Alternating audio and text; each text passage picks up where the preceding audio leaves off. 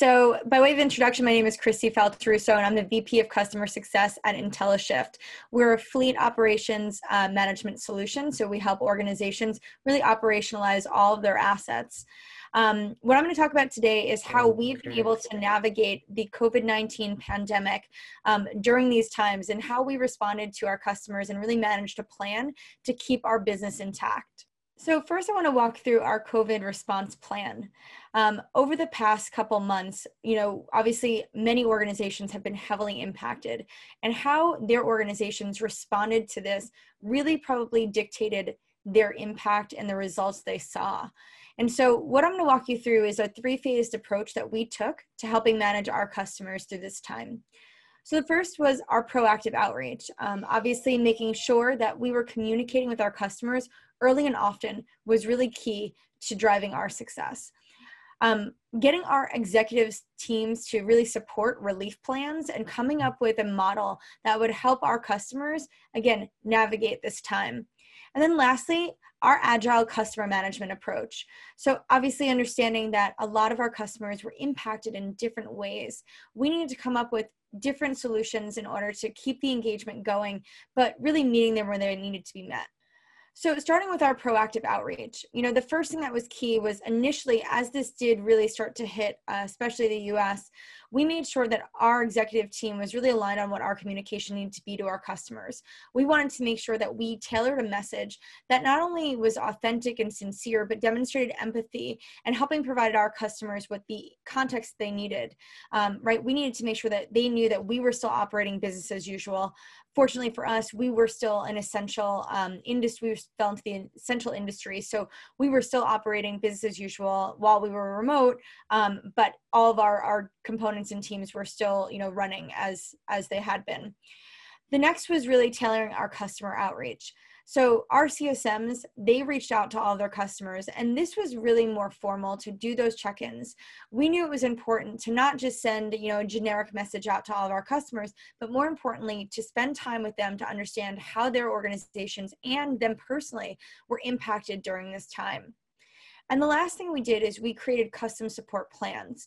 So once we gathered all the context of how our customers were impacted, whether they were, you know, employees were being furloughed, whether their businesses were shutting down, or if they were deemed essential, how they were ramping up their efforts during this time.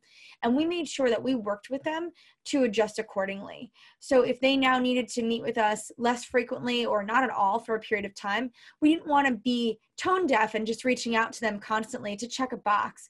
So we really did accommodate all of their needs. And again, my focus is on meeting our customers where they need to be met.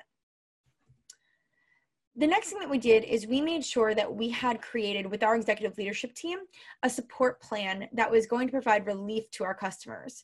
And we made sure that one of the things that was key here is that they were flexible.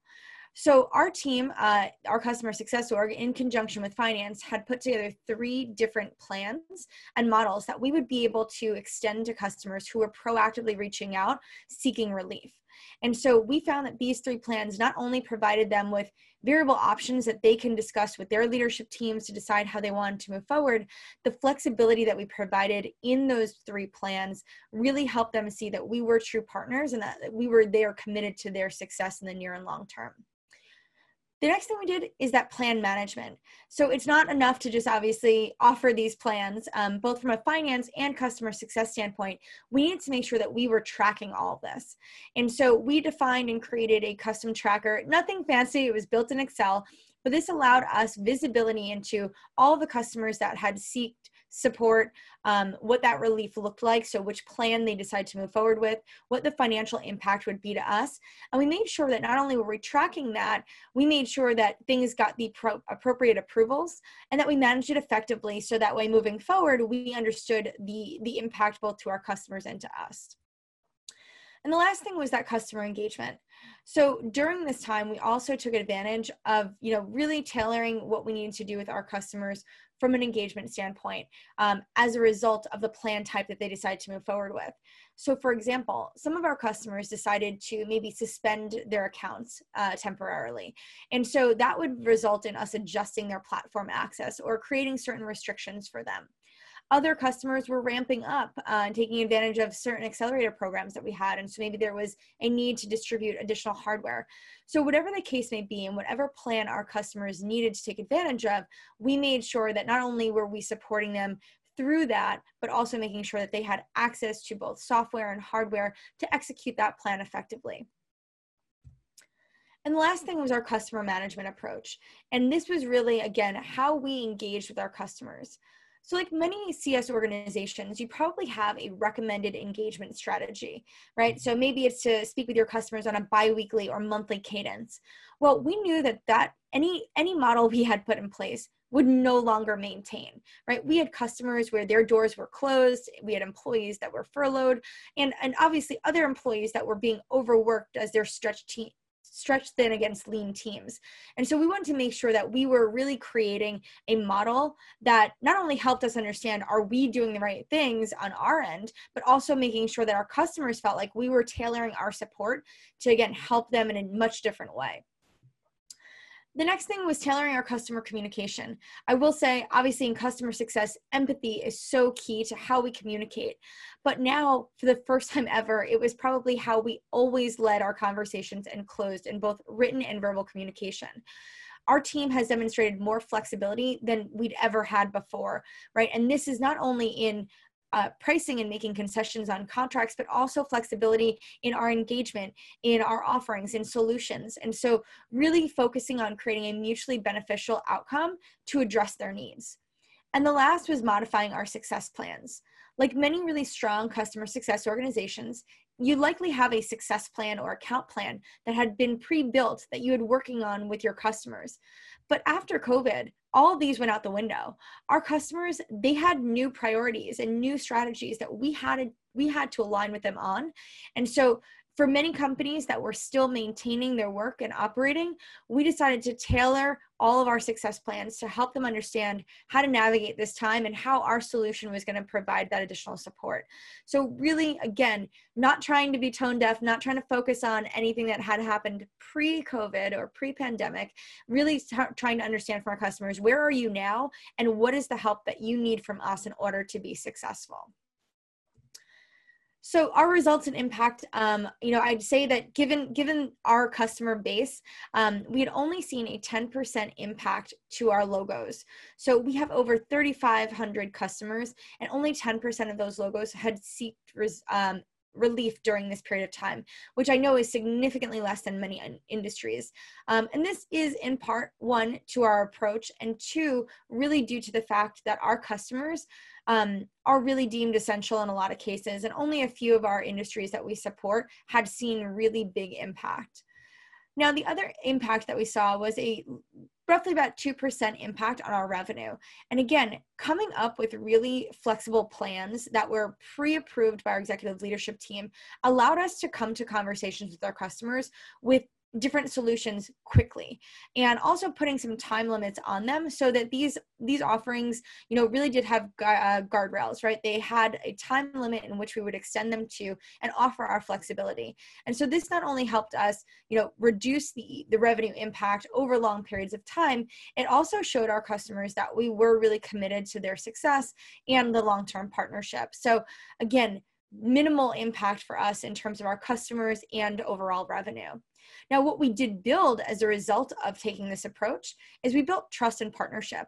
Our customers have, have seen us really be there for them when they need us the most. And that results in you know them viewing us more as partners and less as a vendor. And that trust and partnership will go a long, a long way over time. And the last thing we saw in terms of results was that long term growth.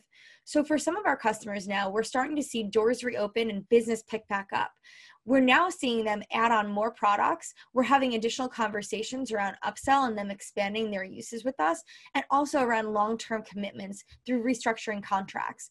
And so we believe that those long term growth conversations are happening directly as a result of how we approached this situation with them. Thank you. Thank you so much, Christy. I think that is really impressive in terms of maintaining less than 10% customer logos and 2% MRR churns. I just had two follow-up questions here. Sure. Uh, one was you talked about uh, creating new financial plans. So did you have to account for churn any differently or was it still following the same traditional method of looking at churn? So we did adjust that a little bit, right? Like the way that we are counting and even how we're measuring our team on churn that happened during this time. Um, obviously, we, we've adjusted that. But I will say the models that we built were really focused on making pricing concessions during a period of time. So we had less customers leaving and more customers just really going down the path path of taking like a suspended route. So it really reduced their cost for a period of time, brought it down significantly, but allowed them to maintain um, their their subscription and the access um, once it would be reinstated after that model. So I would say that most of our customers went that path of being suspended, and again, that reduced anybody walking out the door entirely. And we just took the hit for a short period of time, and we'll regain that as we start to turn access back on. Awesome. So, so for these suspended customers, you know that they're going to definitely come back at a later point. So, would you account them uh, not temporarily not account them in churn, or just leave them in a separate category? Correct. We're not counting them as churn because they're still active customers, right? Like they have not they've not exited their subscription with us. So Absolutely. they're still active customers. We're just going to bake in those the pricing concessions, right? So there's contraction on the overall value of the contract, but they're still a customer, so we didn't we didn't recognize that as churn. Perfect. So it's not a logo churn, but it's still a, a, a revenue churn that happens. Correct. Yeah. So that that's where you start to see that build in into the two percent uh, revenue impact. Perfect. The other question I had was uh, Was there any specific pattern that you saw in a certain seg- segment of customers, or was it across the board? Because uh, for us, it, we saw a spe- specific pattern in the SMB side behaving differently for enterprise and certain geographical regions as well. So, how, how did it work for you? Just would like to learn that. Yeah, so um, basically the same, right? So we have a very long, long tail. Um, our business was built on small SMB organizations. And so obviously these smaller organizations were taking the biggest hit for a lot of them, they did have to shut their doors temporarily. They were laying off employees, so not even furloughing them. Um, and so as a result, they were looking for major pricing concessions from all their vendors, right? Not just us. And so definitely our SMB and VSMB segments were the most impacted. Our enterprise organizations, obviously, the larger you are, the more you are able to withstand some of this, um, right? They've got the revenue protection and, and, those profitability margins built in so that they don't need to take the same hit. Um, so definitely there is a definitely a big gap between the two. Um, our mid our mid enterprise and corporate organizations also we really didn't see too big of a hit there. Definitely significantly less than our SMB. Um, and then when it comes to industries, you know, like I said, we are working in in fleet management, and so a lot of our customers, while they were many of them were essential. Um, there were certain industries that were really hit. So if you think about like transportation was a big one. We have a lot of organizations that fall into busing transportation, limousine transportation. And as you can imagine with schools being out, with corporate tra- travel being, you know, reduced to nearly nothing. Um, and then obviously people in their gathering. So if you're thinking about like proms, weddings, reunions, things that might require a limo, you know, those two industries were, were really hit badly during this time. And so those are, I think, you know, if we had to compartmentalize them into two different segments, it's our VSMB, SMB, and then also transportation is the biggest one. Thank you so much. Uh, one final question, Christy. Uh, so, how do you look at CS uh, as a function in the coming few months or or even years? Because uh, this particular situation of pandemic is still going to remain with us for a little longer than we anticipate. So, how do you think of CS function in the coming few months or years? So I will tell you, um, if anything, it's definitely put us to the forefront of the business. Um, our company has always viewed customer success as a key pillar of who we are and, and kind of where we prioritize our, our efforts.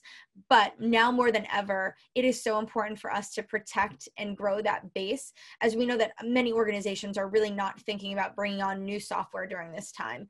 So unless those organizations are deemed essential, they've seen minimal impact. Maybe they're we've had a couple new customers come on board, thankfully.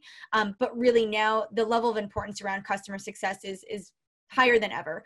Um, so we're getting not only significant investment in terms of resources from our organization, but the focus on how we're doing and what we're doing is, you know, is definitely at the forefront of our operating model. So high investments, um, high priority. And I think, you know, it's it's the right thing to do regardless of a pandemic or not right? Like if you're investing in your customers like i mentioned they're going to invest back in you. And so i'm just excited to see us take the center stage as i believe in, in most organizations we should be anyway. So this has been an exciting learning experience for us. Um, and so hopefully we continue to be able to provide our customers what they need over time Awesome, awesome, Christy. Thank you so much. That was there's a lot of learnings in there and, and a lot of actionable steps. I think that I can personally take back to our team as well.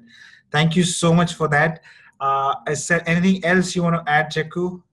Yeah, thanks a lot, Christy, for joining this session with us. It was indeed a great pleasure to have you with us over here. And uh, I would like to just summarize the key takeaways from this session for today. So first one would be get ahead and stay in front of large issues which comes to head. The second one would be being flex flexible to your customers. And the third one, it's uh, focus on long-term gain, not the short-term loss. Thanks a lot, Christy, for joining us with us today. So I hope we can catch up in the next Sparrowcast session. Wonderful. Thank you guys for having me. I've really enjoyed this.